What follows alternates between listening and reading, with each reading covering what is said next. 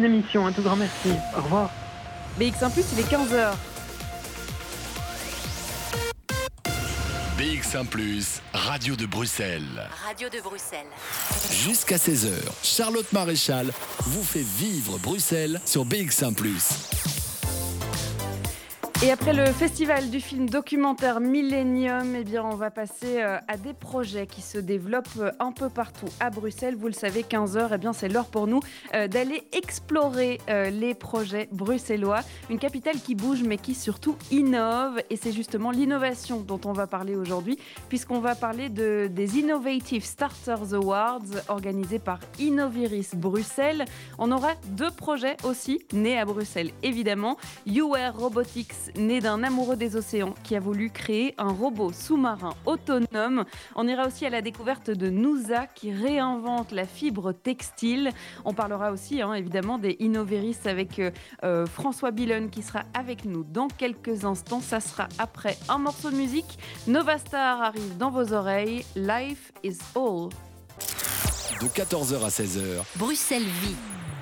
Et comme je vous l'ai dit, on va parler d'innovation dans cette deuxième partie de Bruxelles Vie, d'innovation, mais surtout et aussi des Innovative Starters Awards. Alors, c'est organisé par Innoviris Bruxelles. Et pour nous parler de tout ça, notre premier invité, eh bien, c'est François Billen qui est avec nous par téléphone. Bonjour. Bonjour. Vous êtes justement coordinateur hein, du programme Innovative Starters Award. Alors, avant de se plonger euh, dans ce programme-là, euh, pourquoi pas euh, eh bien, décrire à nos auditeurs hein, ce que vous faites chez Innoviris Bruxelles, parce que euh, l'innovation, eh bien, ça vous connaît. Et justement, euh, euh, ça permet euh, de développer tous les projets euh, bruxellois, les innovations bruxelloises qui se développent dans tous les domaines. Tout à fait. Donc, très rapidement, euh, Innoviris, en fait, c'est l'Institut bruxellois qui finance, comme vous l'avez dit, la recherche, le développement et l'innovation, euh, a priori technologique plutôt, en région bruxelloise. Donc on parle ici de financer à la fois des entreprises, mais pas uniquement. On finance aussi le secteur du non-marchand, euh, les centres, euh, les centres universitaires qui font de la recherche, et cetera. Et c'est vraiment ouvert à euh, tout type de secteur d'activité, donc aussi bien des projets euh, vastes et variés dans les domaines de l'environnement, de la chimie, de l'informatique, que sais-je, le médical. Donc, c'est vraiment ouvert à tout secteur. Mmh. Euh, si on en parle aujourd'hui, c'est parce que les inscriptions des Innovative Starters Awards sont toujours ouvertes. Elles sont ouvertes jusqu'au onze juillet prochain pour peut-être faire partie de ce programme. Alors, justement, c'est, c'est quoi ce programme bien particulier chez Innoviris ? Alors en fait, Innoviris euh, est financé donc par de l'argent public. On reçoit une enveloppe grosso modo de cinquante millions d'euros euh, par an et une vingtaine de ceux-ci sont dédiés aux projets portés par des entreprises uniquement. Le reste, comme je l'ai dit, va à d'autres, euh, d'autres types de programmes avec d'autres finalités. Euh, et parmi en fait cette enveloppe, nous avons en fait une sous-catégorie, je dirais, qui permet de lancer un concours annuel qui est en fait un concours qui vise à primer là où les jeunes entreprises innovantes de l'année en région bruxelloise. Mmh. Euh, donc en fait, nous en sommes maintenant à la onzième édition. C'est quelque chose qui, euh, qui, qui existe maintenant depuis plusieurs années. Et euh, au travers en fait des, euh, des onze éditions passées, ben, nous avons déjà investi, entre guillemets, donc c'est, c'est par le biais de, de, de subsides euh, qu'on appelle à fonds perdus, puisqu'il n'y a pas, il n'y a pas de remboursement à aucun moment. Nous avons financé déjà euh, vingt-sept lauréats depuis la création de ce programme. D'accord. Alors c'est l'occasion de voir évidemment ce qui se, ce qui se prépare à Bruxelles, ce qui se crée euh, en termes d'innovation technologique. Je suppose qu'il y, y a des, des, des projets qui, qui, qui naissent euh, un peu partout dans la capitale. Oui, tout à fait. Donc, euh, comme je le disais, des, des, des projets vastes et variés, tout, euh, tout secteur d'activité. Euh, je vais peut-être le plus simple pour vous donner en fait quelques, quelques exemples de ce qui a été financé par le passé, c'est de citer quelques noms. Mm-hmm. Vraisemblablement que vos auditeurs en connaissent déjà quelques-uns s'ils ont lu euh, récemment la presse. Euh, vous avez des entreprises type Collibra qui était en fait notre, euh, notre premier lauréat, donc euh, société active dans le data management processing, et qui est maintenant ce qu'on appelle une licorne reconnue comme telle euh, sur l'échiquier belge, avec donc des bureaux ouverts aux États-Unis depuis et une capitalisation qui va jusqu'à plus de cent millions d'euros. Mais on a aussi des, des projets peut-être moins connus, je dirais, en termes de noms, mais qui n'en sont pas moins ambitieux pour le coup. Je vais donner quelques noms pour vous donner un petit peu ce qu'on a financé. Donc EasyVest, qui est une, une société qui fait du conseil en planification d'investissement ou plan de pension, donc dans la fintech. Euh, Wooclap, qui est une société donc, qui a créé une plateforme d'enseignement à distance mmh. interactive. Et donc, nul besoin de vous expliquer l'intérêt de la chose euh, en cette en période cette de Covid et d'enseignement à distance. Mmh. Euh, CitizenLab, donc une plateforme de démocratie participative en ligne à l'échelle des gouvernements et pouvoirs locaux. Euh, FyteCo, qui fait de la chimie verte et qui produit des, des biostimulants naturels dans le cadre de, euh, en fait, de, de simplement des, des plantes qui souffrent de la sécheresse dans des, dans des pays qui euh, sont naturellement exposés à ce phénomène. Mmh. Et puis vous avez, vous avez cité les deux exemples que vous allez interviewer tout à l'heure, Nuasa, U R Robotics. Mmh. Euh, je ne vais pas, je vais pas leur couper l'herbe sous le pied maintenant, ils vous expliqueront mieux que moi ce qu'ils font. Mais donc vous, vous entendez déjà ici qu'on euh, a des, des, des projets vraiment très divers qui sont passés par cette case de financement. Mmh. On, on parle beaucoup des, des startups et, et de toutes ces idées qui se lancent, euh, que ce soit euh, cette année ou, ou toutes les autres années d'ailleurs. Euh, c'est justement à, à quelle étape de développement que vous allez aider ces entreprises euh, qui proposent quelque chose d'innovant ? Alors l'idée en fait est de euh, laisser le champ libre à des entreprises qui ont moins de cinq ans au moment où elles bénéficient de notre, euh, notre financement. Donc on est vraiment dans un public euh, start-up. Mais euh, voilà, cet horizon de cinq ans nous laisse finalement le, le champ libre sur deux types de profils. Soit les entreprises qui viennent à peine d'être créées et donc qui ont à peu près, entre guillemets, tout approuvé, je dirais. Euh, pour reprendre un peu les exemples que j'ai cités tout à l'heure, c'était le cas de, de FyteCo qui est venu euh, participer à ce concours à un moment où l'entreprise venait d'être créée et où le défi était vraiment de, de, de, de créer ses produits vraiment euh, à, la, à la toute base, juste après la génération de l'idée. Et puis, à l'inverse, on a des sociétés qui sont parfois un peu plus, euh, plus établies euh, sur ces, ces, ces premières années de fonctionnement, qui ont déjà, je dirais, une ébauche de clientèle ou bien une première version d'un service ou d'un produit innovant qu'elles souhaitent perfectionner. Et vraiment, là, l'idée est plutôt d'aller scaler, donc de, se, de développer soit la gamme de produits de services en ajoutant, en ajoutant des fonctionnalités, en développant à l'international, et cetera Et donc, c'est un petit peu les deux types de profils qu'on vise, je dirais, par le biais de, de, de ce programme, donc de Innovative Starters Award. Mmh. Et puis, si on parlait de, de U R Robotics ou encore de, de Nuasa, eh bien, c'est parce qu'ils ont remporté hein, euh, l'un des, des prix de Innovative Starters Award, celui de l'édition deux mille vingt. Donc, euh, évidemment, on, ouais. on parlera de ça, mais on parlera surtout des candidatures qui sont toujours ouvertes, qui va pouvoir postuler. Euh, et puis, on parlera de l'innovation à Bruxelles. Comment est-ce qu'elle est vue, tiens, à l'étranger ? Comment est-ce qu'on est vue, nous, ici à Bruxelles. Je vous propose de faire une petite pause, François Billen. On va écouter un, un morceau de Noo. Le titre s'appelle Nebula et on en parle juste après. Bruxelles Vit sur B X un plus. Et on parle d'innovation avec les Innovative Starters Awards. On est toujours en direct et en lien avec François Billen, qui est coordinateur de ce programme.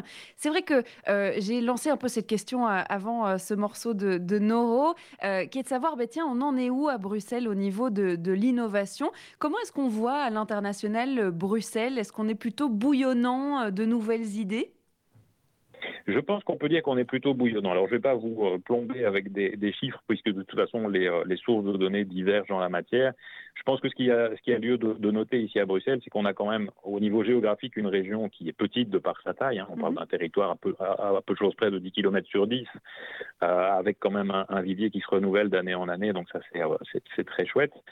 Euh, je pense que dans le cas qui nous occupe ici, les Innovative Starters Award, il faut noter qu'on parle quand même d'un prix, donc un subside, qui revient aux entreprises candidates qui monte jusqu'à cinq cent mille euros. Mmh. Et donc, je peux vous dire qu'à euh, l'échelle au minimum nationale, euh, je pense qu'on n'a pas à rougir ni euh, en termes de public cible, ni en termes de montants investis dans ces entreprises. Je pense que la région est tout à fait compétitive et je pense que euh, le, le résultat des premiers projets finalement qui ont été financés euh, au travers des, des, onze, enfin, des dix premières années effectives euh, nous montre qu'on a bien fait d'investir dans ces entreprises et qu'elles sont euh, porteuses, comme je le disais, de par les, euh, les nombreux succès qu'on a en portefeuille depuis le début. Mmh. Euh, je le disais, hein, y a, y a toujours moyen de faire entrer son entreprise dans ce programme, en tout cas jusqu'au onze janvier oui. prochain. Euh, on a donné déjà quelques détails hein, sur euh, le, les critères qu'on doit respecter si on veut pouvoir faire oui. euh, euh, partie de ce programme, notamment le fait qu'on doit être plutôt une jeune entreprise, hein, moins de cinq ans, donc on, on, on doit être euh, euh, créé depuis pas tellement longtemps. Est-ce qu'il y a d'autres choses justement qu'on doit absolument euh, checker dans la checklist ? Alors, il y a plusieurs choses. Euh, en effet, donc, une entreprise de moins de cinq ans qui n'est pas cotée, qui n'a pas encore distribué de bénéfices. Euh, une entreprise qui, comme le nom l'indique par le nom du programme, est innovante, a fortiori plutôt sur le plan technologique. euh, qui n'est pas en difficulté financière et qui dispose d'un siège d'exploitation effectif en région Bruxelles-Capitale. Ça veut dire qu'elle a des activités réelles. Mmh. Euh, il ne s'agit pas simplement d'une boîte aux lettres euh, avec des activités qui sont sous-traitées, je dirais, euh, euh, à droite, à gauche. Non, l'idée, c'est vraiment d'avoir un... un siège de travail vraiment réel ici à Bruxelles. Bien sûr, avoir respecté ses obligations, le cas échéant, dans le cadre d'aides qui auraient été octroyées par la région dans d'autres contextes. Et évidemment, ne pas déjà avoir été lauréat par le passé du prix en question. Évidemment. Alors, est-ce qu'il y a quelque chose en cette année deux mille vingt et un, du coup pour le prix deux mille vingt-deux, hein, je, le, je le dis quand même au cas où, oui. Est-ce qu'il y a, il y a quelque chose qu'on, auquel on s'attend ? Est-ce qu'il y a un secteur, par exemple, qui se développe particulièrement en, en cette année deux mille vingt et un et qui donc pourrait influencer sur le nombre de dossiers dans ce secteur-là qui seraient rentrés cette année ? Oui, alors il y, a, il y a deux éléments de réponse par rapport à ce que vous dites. Je pense que le, le contexte de, de crise sanitaire à, à l'heure d'aujourd'hui fait apparaître l'émergence de euh, nouveaux modèles finalement d'activité, ou bien les, les industries en règle générale repensent un peu leur business model et leur façon de fonctionner. Donc je dirais que de facto, il y a de l'innovation qui émerge un peu à droite à gauche dans des secteurs qu'on n'avait pas forcément envisagés. Euh, d'autre part, bon, Bruxelles euh, vit aussi d'une, euh, d'une industrie très forte dans le secteur des services. On a une région active dans le domaine médical de par le fait qu'on a de, de nombreux hôpitaux universitaires euh, sur, sur le territoire qui est petit, mmh. comme je le disais tout à l'heure. Donc on est vraiment, allez, il n'y a pas vraiment une tendance sectorielle qui se dessine plus qu'une autre. Je pense que plus que jamais, il est crucial que les entreprises continuent à investir dans la recherche, dans le développement, dans l'innovation, parce que c'est vraiment ce qui sera le moteur de demain. Et puis, le, dans un deuxième temps, vous savez aussi que la, la région et le gouvernement insistent beaucoup sur le fait que seules les entreprises qui sont exemplaires en matière de transition économique d'ici l'horizon deux mille trente seront financées à terme. Donc, c'est quelque chose qui nous tient à cœur. Donc, vraiment, au travers de ce prix Innovative Starters Award, on a vraiment à cœur de financer ce qu'on appelle des plans stratégiques, donc qui ont une vraie portée sur la, la, la, la croissance et la stratégie concrète des entreprises, et qui sont évidemment donc porteuses en cette matière de transition.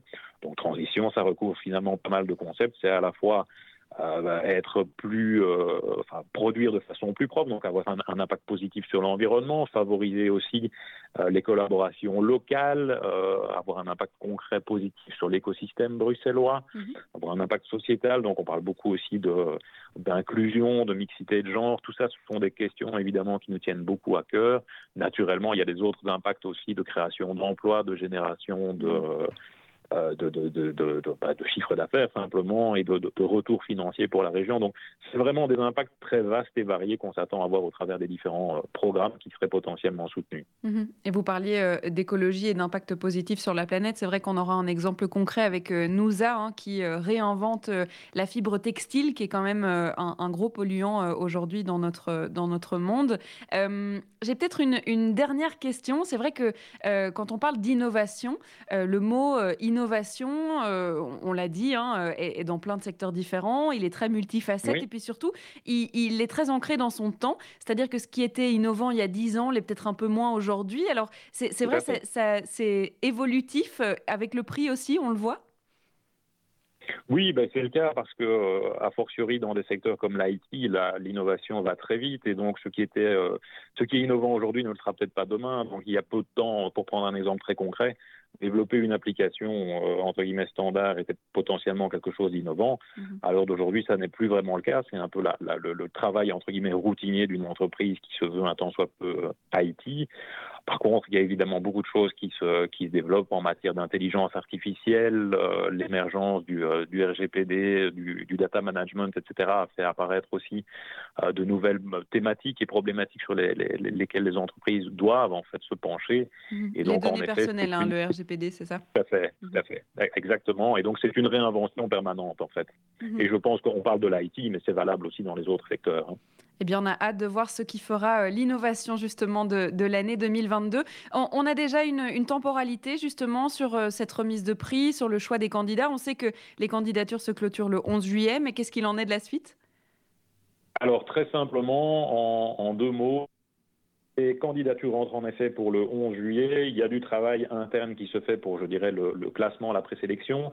Les entreprises qui sont retenues pour la défense de leur projet devant un jury d'experts sont conviées à ce jury en principe pour, disons, la mi-septembre, voire tout au plus début octobre. Et puis, je dirais, il y a évidemment là aussi une validation à la fois de nos autorités, de nos autorités politiques de tutelle, de diverses instances euh, hiérarchiques qui doivent aussi valider nos choix. Mais toujours est-il que les, les prix et le début du financement des programmes concrets seront octroyés pour le premier janvier de l'année prochaine. Eh bien, on tiendra ça à l'œil et évidemment, on, on, on regardera qui fera l'innovation de deux mille vingt-deux. Merci beaucoup, François Billen, d'avoir été avec nous. Merci à vous, à bientôt. Et puis, comme je l'ai dit, on va s'intéresser à deux projets. Hein. C'est un peu notre excuse pour aller découvrir ce qui se fait à Bruxelles, notamment en termes de, d'intelligence artificielle et de robotics. On va partir à la découverte de U R Robotics avec Mehdi Garcia qui sera avec nous dans quelques instants. Le temps pour nous de faire une courte pause. Et puis, côté musique, ce qui arrive, eh bien, c'est Thomas Frank Hopper. Tales from the Reels, c'est le nom du titre qui arrive juste après ça. Vivez Bruxelles avec Charlotte Maréchal sur B X un plus. L'un des lauréats des Innovative Starters Award deux mille vingt, eh bien, c'est une entreprise qui se voulait développer un robot sous-marin autonome. Elle s'appelle U R Robotics et pour nous en parler, eh bien, on reçoit l'ingénieur du projet, Mehdi Garcia, qui est avec nous par téléphone. Bonjour. Bonjour. Alors racontez-nous un peu cette idée de se dire, bah voilà, on a envie de créer un robot sous-marin autonome. Comment est-ce qu'il est né ce projet ? Alors en fait, euh, donc c'est le, le C E O de notre entreprise, euh, Christophe, euh, qui est à la base un grand passionné de plongée et du monde sous-marin. Et il est également passionné de technologie. Donc il est également euh, C E O de la compagnie Taptic, qui est déjà bien connue de, d'Innoviris également. Et donc, euh, l'idée du projet vient de lui, en fait, et euh, nous avons eu la chance, avec euh, un collègue à moi, en fait, de, de tomber sur lui un petit peu par hasard, où il nous a expliqué le, le projet, et euh, il nous a demandé, en fait, si on était intéressé par essayer de, de commencer ce projet. Et au moment où on a commencé ça, en fait, nous étions tous les deux encore étudiants, okay. Donc à la fin de notre euh, cursus scolaire. Et donc, euh, c'est, c'est comme ça qu'on a commencé vraiment sur ce projet, à essayer de développer un premier prototype, tout en finalement découvrant euh, le, les contraintes liées au monde sous-marin, ainsi que de la robotique plus poussée que ce qu'on a pu apprendre durant notre cursus, en fait. Alors, quand on parle d'un, d'un robot sous-marin autonome, ça, nous, ça, ça ne nous en dit pas beaucoup plus. C'était, c'était quoi le but ? Qu'est-ce qu'on va faire sous l'eau avec ce robot ? Alors, en fait, euh, ce qu'il faut savoir, c'est qu'au niveau du monde sous-marin, euh, ça reste encore extrêmement inconnu. Mmh. Donc, euh, on parle souvent de, de la conquête spatiale, ici, euh, récemment avec Elon Musk, euh, les histoires à propos de Mars, et cetera. Mais finalement, le monde sous-marin reste presque aussi inconnu que, que l'espace, voire plus. Et, et donc, en fait, euh, ce qui, la, la, la, pardon, la, la conséquence de tout ça, c'est que tout ce qui nécessite des interventions, et cetera, ont des prix absolument incroyables. Ouais. Et euh, en plus, ici, récemment, donc, enfin, avec les, les soucis de, de réchauffement climatique, euh, il y a de plus en plus de choses, d'interventions, finalement, à pouvoir faire euh, dans, dans le monde sous-marin. Donc, par exemple, euh, monitorer la, la santé des coraux, et cetera. D'accord. Et donc, en fait, euh, le, notre projet principal, en fait, c'est de rendre finalement l'accès au, au monde sous-marin beaucoup plus, euh, beaucoup plus accessible et beaucoup plus démocratique. D'accord. Et donc, le but, c'est de ne pas devoir à chaque fois envoyer des hommes, puisque l'homme ne peut pas aller partout, et, et, et, et donc de télécommander euh, ce robot. Mais alors, en même temps, il est autonome. Alors, ça veut dire que euh, il est à ses propres commandes ? Oui, exactement. Donc ici, il ne s'agit pas d'un, d'un robot télécommandé, mais vraiment un robot euh, autonome et intelligent qui est capable de prendre euh, lui-même ses décisions de sorte à accomplir une mission qui sera du coup déterminée par un utilisateur. D'accord. Et on, on parle par exemple de, de, du fait de sonder la, la santé des, des coraux euh, euh, sous l'eau. Ça, c'est l'une des missions qui est possible. Je suppose qu'évidemment, il a plusieurs utilisations, ce robot. Oui, c'est ça. Donc en fait, nous, pour l'instant, on, on reste dans un... dans un état d'esprit relativement général. Donc, en fait, notre, euh, notre but, c'est de pouvoir monitorer tout ce qui se trouve sous l'eau, en fait. Donc, ça peut être, euh, comme je l'ai dit, des coraux. Ça peut être euh, effectuer des inspections de, de pieds d'éoliennes qui sont installés euh, en mer, puisque ces, ces éoliennes doivent être inspectées euh, très régulièrement. Et pour l'instant, c'est justement fait par des personnes qui doivent plonger, D'accord. qui doivent potentiellement se mettre en danger. D'accord. Alors, le but, évidemment, euh, euh, c'est de pouvoir le faire avec euh, ce robot-là. Euh, il est arrivé à, à quel moment de, du développement, cet Innovative Starter Award que vous avez reçu l'année passée ? Alors, euh, on a eu la chance, en fait, d'être soutenu par Innoviris depuis le début, donc depuis l'étude de faisabilité, ensuite euh, pour le, les différentes phases de prototypage, Et euh, l'Innovative Starters Award nous a permis en fait de finaliser vraiment notre prototype et de faire un, un premier pas vraiment vers la, la production en fait. Mmh. Et donc ce qui nous permet à l'heure actuelle de faire une phase de, de test intensive et de préparer euh, finalement la recherche d'investisseurs. Mmh. Euh, si vous parlez de, de phase de test, vous nous avez parlé de Christophe aussi, hein, qui est le fondateur de l'entreprise. Euh, c'est parce que justement, il y a une phase de test, de test en ce moment même, c'est-à-dire que le reste de l'équipe est sous l'eau pour l'instant ?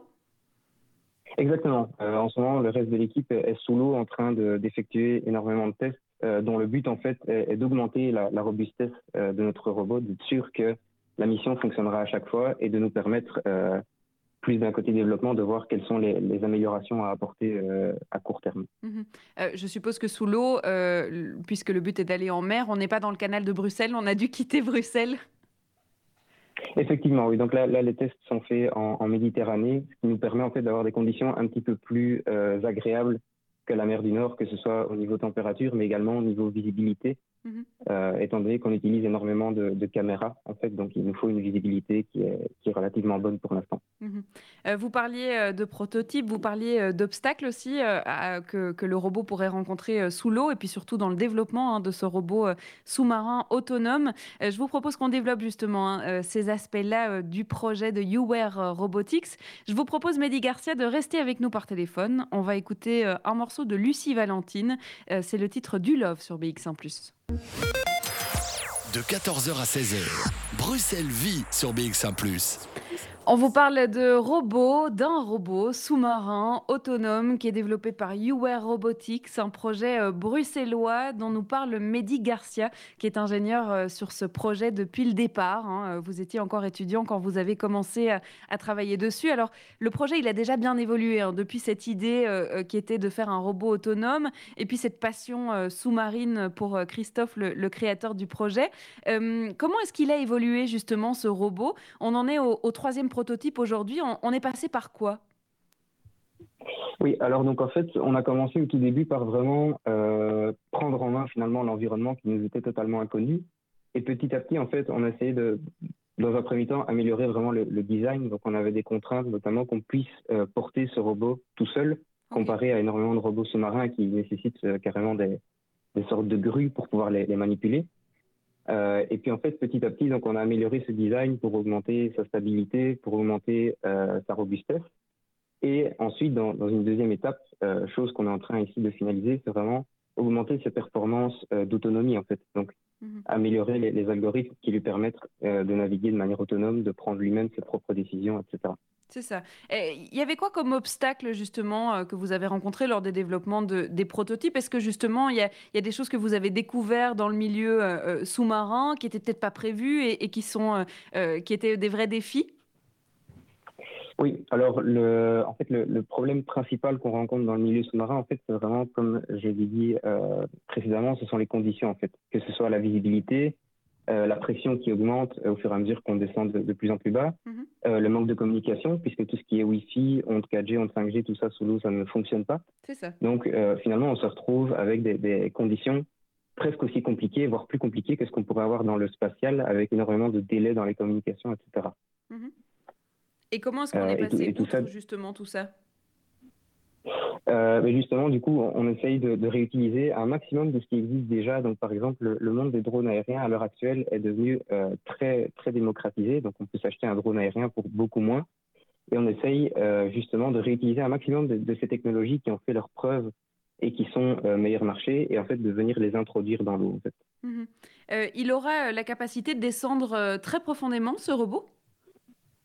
Alors, euh, nous, en fait, on vise euh, des cas d'utilisation qui se limiteront en fait, à plus ou moins maximum trois cents mètres. D'accord. Parce que euh, descendre plus bas, en fait, à ce moment-là, on parle encore d'un, d'un autre monde et euh, c'est pour l'instant, malheureusement, intouchable. Comment est-ce que vous arrivez justement à communiquer à ce, avec ce robot ? On le disait, il n'y a, y a pas de Wi-Fi, il n'y a pas de quatre G. C'est très compliqué de pouvoir lier une, une, une relation avec son robot qui est à trois cents mètres plus bas. Comment est-ce que vous avez réussi à régler ce problème-là ?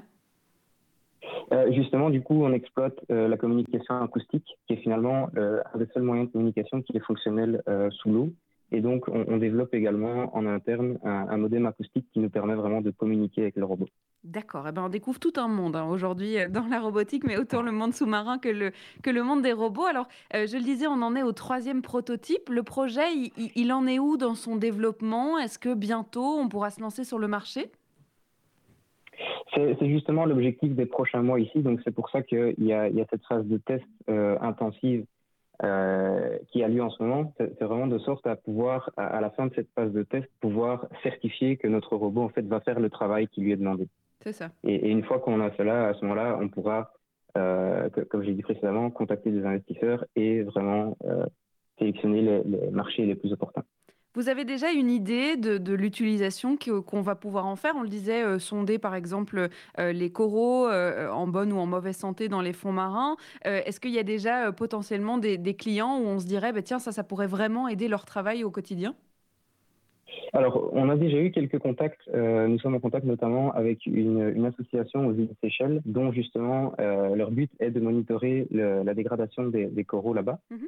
Euh, et donc en fait, ils attendent effectivement aussi que, qu'on ait fini notre phase de test pour qu'on puisse en, le, leur fournir en fait un robot, parce que pour l'instant ils doivent faire tout ça euh, via des plongeurs en fait, donc c'est beaucoup moins efficace et, et plus coûteux. Bon, eh bien, on attend alors euh, la fin de, de ce projet. C'est du work in progress, euh, comme on aime dans Bruxelles Vie. Un projet qui est né donc à Bruxelles, mais qui, euh, je suppose, et, et vous pourrez confirmer, je pense, Mehdi, qui s'exportera un peu partout dans le monde et dans les océans. Oui, exactement. Le, le projet ne se limite pas à Bruxelles ni à la Belgique, mais vraiment à, à tous les cas d'utilisation où il pourrait être utile. Eh bien, merci beaucoup, Mehdi Garcia, d'avoir été avec nous pour nous expliquer tout ça. Merci à vous. Et je vous rappelle le nom hein, de ce projet, U R Robotics, l'un des prix Innovative Starters Award deux mille vingt. Et il y en a eu d'autres, hein, des prix. Il y a des lauréats dans plusieurs catégories. Alors, on va parler plutôt euh, de fibres textiles à présent, avec un projet qui s'appelle Nuasa. Euh, on en parle avec Luna Aslan, qui sera avec nous dans quelques instants. Mais on va d'abord écouter de la musique. Nice Idée arrive dans vos oreilles. Peace and Love, c'est le nom de son titre, qui arrive juste après ça. De quatorze heures à seize heures, Bruxelles Vit.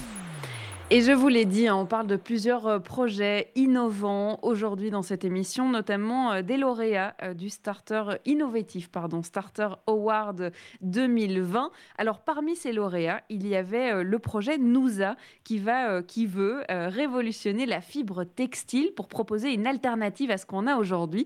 Et pour nous parler de ce projet, eh bien c'est Luna Aslan qui est avec nous par téléphone. Bonjour. Bonjour. Alors Nuasa, euh, c'est une nouvelle fibre textile, c'est une, une alternative à ce qu'on trouve aujourd'hui sur le marché. Racontez-nous un petit peu comment est-ce que vous êtes arrivés à vous dire, bah, tiens, pourquoi est-ce qu'on fait ça comme ça ? Pourquoi est-ce qu'on ne ferait pas ça autrement ? euh, Oui, bien sûr. Donc euh, l'idée de Nuasa, elle est née en deux mille dix-neuf à partir du constat de l'industrie textile, donc, euh, que je rappelle euh, est la seconde plus polluante au monde, est responsable à vingt pour cent de la pollution des eaux et également de tout ce qui est euh, microplastique. Donc la production mondiale de fibres textiles aujourd'hui, elle s'élève à cinquante-trois millions par an, de tonnes par an, et euh, où seulement moins d'un pour cent est recyclé. Et donc aujourd'hui, quand on parle de recyclage textile, notamment de coton recyclé ou polyester recyclé, c'est généralement à du maximum trente pour cent qu'on arrive à le recycler. D'accord. Euh, et ces, ces fibres sont détériorées et terminent dans des produits qui ont généralement une, enfin, à, à faible valeur ajoutée, tels que l'isolation ou rembourrer des, des sièges de voiture. Et donc avec nous, ça, on garantit vraiment un, re- un recyclage à du cent pour cent en une fibre de qualité vierge qui peut être réutilisée pour n'importe quelle application, et ce de manière infinie. Et donc c'est toute la revalorisation des textiles usagés qu'on a voulu solutionner, donc que ce soit les déchets post-consommation, donc euh, vous et moi qui n'utilisons plus notre t-shirt, ou alors les déchets générés lors du processus de production, comme les chutes de production ou les ratés mmh. de production. Et donc c'était pour nous primordial de créer un produit circulaire en intégrant la gestion de fin de vie euh, dans notre produit avant même qu'il ne soit commercialisé. Et donc, c'est vraiment ça qui fait notre force et la valeur ajoutée. Et donc, cette technologie, elle est aujourd'hui brevetée. Elle a été développée par euh, mon associé qui a aussi initié le projet. Et je dirais que c'est vraiment donc, sur base du constat de l'industrie et de cette technologie que, euh, que vraiment euh, Nuasa est né. Alors pour donner plus de précision, c'est-à-dire que quand on parle de fibres textiles aujourd'hui, on parle effectivement de coton, de lin, euh, ce sont euh, les matières, il y a aussi des matières plastiques euh, et, et, et non naturelles qui sont utilisées dans nos, dans nos vêtements euh, de manière générale. Ici, qu'est-ce que vous proposez pour remplacer ? Euh, donc, on, donc nous, on commercialise une fibre textile qui est biosourcée, donc elle est faite à partir de maïs. Donc en fait, euh, elle est... Si on la compare à du euh, polyester ou du coton, qui sont les, les matières traditionnelles utilisées, mmh. elle a aussi des propriétés intrinsèques qui sont très bonnes, telles que euh, elle respire en fait beaucoup mieux euh, que le coton et le polyester, donc elle retient moins les odeurs. Euh, elle est également bactériostatique et hypoallergénique, elle est stable aux U V et peu inflammable. Donc en fait, sur base de toutes ces propriétés, on peut aussi euh, penser à beaucoup d'applications différentes. Donc aujourd'hui, on voit euh, l'intérêt premier qui vient du secteur de l'habillement avec des applications plus sport ou sous-vêtements euh, grâce à la respirabilité, mais aussi celui de l'ameublement comme des rideaux, du tapis ou des applications plus techniques comme des vêtements de, de travail euh, ou des matelas. Et donc, c'est tout notre impact environnemental, en fait, qui est, euh, qui est, qui est diminué. diminué comparé à du, à du coton et du polyester si on prend l'impact de la culture au produit fini, ouais. sachant qu'on, qu'on donne une seconde vie au produit. Comment est-ce qu'on arrive à faire de la fibre textile avec du maïs, justement ? Alors, je sais qu'il euh, est breveté, on ne va pas donner tous les, tous les secrets, évidemment, mais euh, comment est-ce qu'on en est arrivé à, à créer un fil qui soit suffisamment euh, euh, résistant euh, pour faire, justement, des vêtements ou, ou, ou autres, d'ailleurs ? Alors, ça a mis du temps, mais euh, donc c'est une technologie que, on, enfin, on n'a pas euh, inventé la technologie même d'utiliser, euh, d'utiliser du maïs euh, comme euh, matière première. Mm-hmm. Aujourd'hui, le maïs est utilisé notamment euh, pour faire tout ce qui est packaging alimentaire. Donc, euh, c'est ce qu'on voit euh, euh, en Europe en ce moment. Donc, c'est tous les packaging alimentaires qui peuvent être compostables. Mm-hmm. C'est souvent aussi issu du, du maïs ou de la canne à sucre et donc en fait d'un sucre. Donc aujourd'hui, nous, notre fibre textile, elle part du, du, du même principe. Et donc ici, on utilise du maïs, mais on pourrait très bien utiliser n'importe quel autre sucre. Et donc en fait, c'est avec un processus de, de fermentation, euh, on arrive à, à une matière première qu'on peut ensuite transformer. Alors, euh, si on en parle aujourd'hui, c'est notamment parce que vous avez remporté les Innovative Starters Awards euh, l'année passée. On va euh, en parler des étapes justement de ce projet, de l'évolution de ce projet au, au cours de ces euh, dernières années. On va euh, parler de ça et eh bien juste après un morceau de musique. Je vous propose, Luna, de rester avec nous. On va écouter Noé Presov avec Cette route-là. Bruxelles Vit sur B X un plus. Et on est toujours avec Luna en ligne pour nous parler de ce projet Nuasa, cette nouvelle fibre euh, textile euh, qu'on peut utiliser à toute, à toute euh, fonction d'ailleurs. Hein. On a parlé de tapis, de rideaux, de vêtements. Une fibre qui est faite à base de maïs et qui a notamment remporté euh, le Innovative Starter Award deux mille vingt. Alors, on, on a un peu décrit hein, ce que vous proposiez comme alternative, moins polluante et surtout en, en circuit euh, cent pour cent recyclable et donc euh, qui pourrait euh, s'utiliser à, à l'infini. Il en est où ce projet euh, aujourd'hui ? Et puis surtout, qu'est-ce que ça vous a permis de faire, ce, ce prix que vous avez reçu l'année passée ? Euh, donc aujourd'hui, on a un, un produit fini. Euh, je dirais que donc en, en mars deux mille vingt, on a, on a levé euh, nos premiers fonds qui étaient de un million juste avant la crise du Covid. Okay. Et donc ça, ça a vraiment permis d'établir euh, la société, on va dire. Et donc en janvier deux mille vingt et un, donc cette année, euh, donc comme vous l'avez dit, on, on a gagné le, l'Innovative Starter Award de aussi cinquante, cinq cent mille euros, pardon. Et donc ça, ça, ça nous permet de vraiment accélérer et venir soutenir notre développement et en fait déjà travailler sur la version deux point zéro de notre fibre afin de garder notre avance technologique sur le marché et euh, d'intégrer euh, les challenges de demain que sont euh, la recyclabilité et la traçabilité. Mmh. Ça veut dire que la fibre, elle est déjà utilisée dans des vêtements, dans du textile ? Oui, alors aujourd'hui, on est en développement avec des marques euh, que pour voir comment l'intégrer dans, dans leur gamme existante. Donc, il y a toute une partie de développement produit où on accompagne les marques afin aussi de leur donner un peu les, les clés pour utiliser euh, euh, bah, ces nouveaux matériaux dans une industrie qui est basée sur le coton depuis, euh, depuis plusieurs décennies maintenant. Et donc, euh, les accompagner à travers euh, toute la chaîne textile. Euh, donc, aujourd'hui, on est en développement. Je suppose qu'il y a eu... Produ- quel... le... Allez-y, oui. Donc, je dis, le produit n'est pas encore commercialisé au, au consommateur final tel que vous et moi. C'est ça. Euh, je suppose qu'il y a eu pas mal de challenges hein, sur la route de, de, de cette création et, et de ce projet. Est-ce que le prix en était un, par exemple ? Est-ce qu'on a été trop habitué à, à payer très peu cher notre coton et que du coup, cette fibre-là euh, vient un peu challenger tout ça ? Bien sûr, il y a une dimension prix. Euh, aujourd'hui, les marques sont prêtes à payer plus cher et le consommateur aussi que pour avoir une solution qui est recyclable et qui est euh, moins impactante au niveau de l'environnement. Mais donc, euh, clairement, il y a toute une éducation euh, du consommateur, que ce soit le consommateur final ou, euh, ou les marques, aussi pour bien comprendre quel est l'avantage d'avoir euh, des textiles qui sont recyclables et de comment les, les recycler. Mm-hmm. Euh, mais donc, euh, le, il faut savoir que dans le prix, certes, on, on se positionne un petit peu plus cher qu'une matière traditionnelle telle que du polyester ou du coton, mais ce n'est pas non plus un, un prix euh, qui est délirant. Et il faut se rendre compte qu'aujourd'hui, d'ici deux mille vingt-cinq, Euh, l'Union européenne a prévu en fait de, de, enfin toutes les marques qui ne recycleront pas ou qui n'utiliseront pas des matériaux durables devront payer une, une amende mm-hmm. ou euh, un petit peu comme euh, le principe des vidanges, donc ce qu'on paye sur une sur une bouteille en verre et qu'on, qu'on va rapporter. Et donc ce sera le même principe avec les vêtements. Et donc il faut se dire que ce prix-là, il est intégré euh, dans le prix de de la bobine de fil en fait. C'est ça. Euh, j'ai peut-être une dernière question, on, on terminera euh, sûrement par ça. Euh, ça veut dire que cette, euh, ce projet, donc, il, est, il est bruxellois, il a été soutenu par Innoviris Bruxelles.